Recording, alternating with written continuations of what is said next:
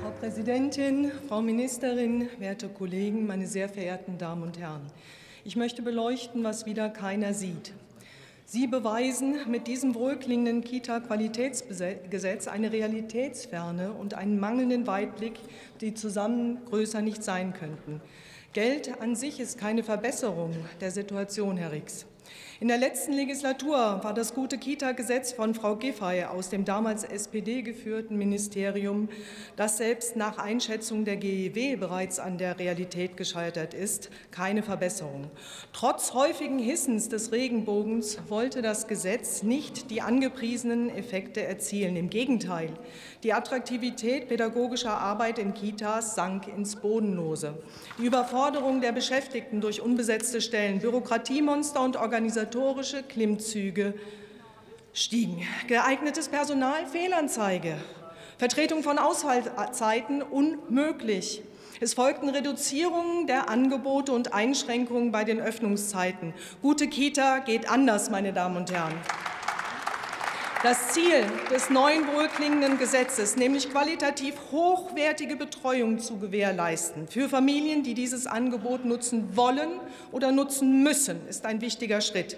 Allerdings boykottieren Sie dieses Ziel selbst, weil Sie sich nicht mit den Konsequenzen Ihrer Politik der letzten Jahrzehnte auseinandersetzen wollen. Sie wollen nicht hören, wenn Ihnen Fachleute die Folgen Ihrer Politik sichtbar machen. Der Präsident des Deutschen Lehrerverbandes, Heinz-Peter Meininger, bespricht den IQB Bildungsabschluss Abwärtstrend in Deutschland pessimistisch. Er spricht schonungslos an, was Sie, meine Damen und Herren, hier im Parlament von meiner Fraktion seit Jahren gesagt bekommen, aber in ihrer ideologischen Verblendung nicht hören wollen. Die Lernleistungen von Kindern mit und ohne Migrationshintergrund klaffen sichtbar auseinander.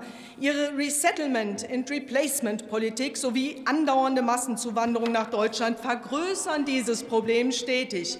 Pädagogischer Unsinn, gescheiterte Integrations- und Inklusionspolitik plus ungebremste Zuwanderung besiegeln den Absturz Deutschlands als Bildungsnation bereits in der Kita. Resettlement bedeutet Umsiedlung, Replacement bedeutet Ersetzung oder Ersatzmigration, eine Politik, die jede Fraktion hier im Bundestag mitträgt, außer der AfD-Fraktion, meine Damen und Herren.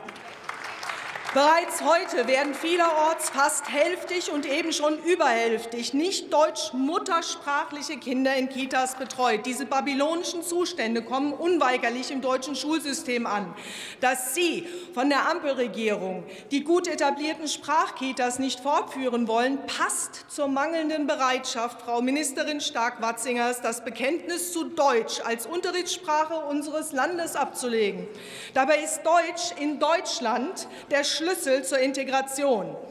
Diese Weigerung ist ein deutliches Signal und auch entlarvend für die Weichenstellung dieser und vergangener Bundesregierung. Die Hauptleidtragenden sind alle Kinder. Wie sehen die Ampellösungen aus? Sie kleben zukünftig das Etikett Deutsch auf alles Fremde, erreichen damit, dass zukünftig die Zuwanderung in Bildungsvergleichstestungen, Bildungsberichten und Bildungstrends nicht mehr sichtbar ist. Damit zementieren Sie Ihr buntes Weltbild und gleichzeitig eine Art Integrationsanarchie der Kultur der jeweils vor Ort stärksten Sprechergruppe.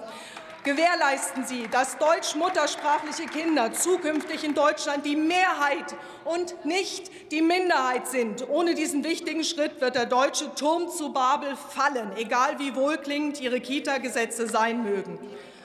Und zum Schluss wenn, es, wenn, Sie so weitermachen, alle miteinander, folgt die deutsche Bildungsnation dem Trend der deutschen Fußballnation. Wir fliegen raus aus dem weltweiten Wettbewerb. Vielen Dank.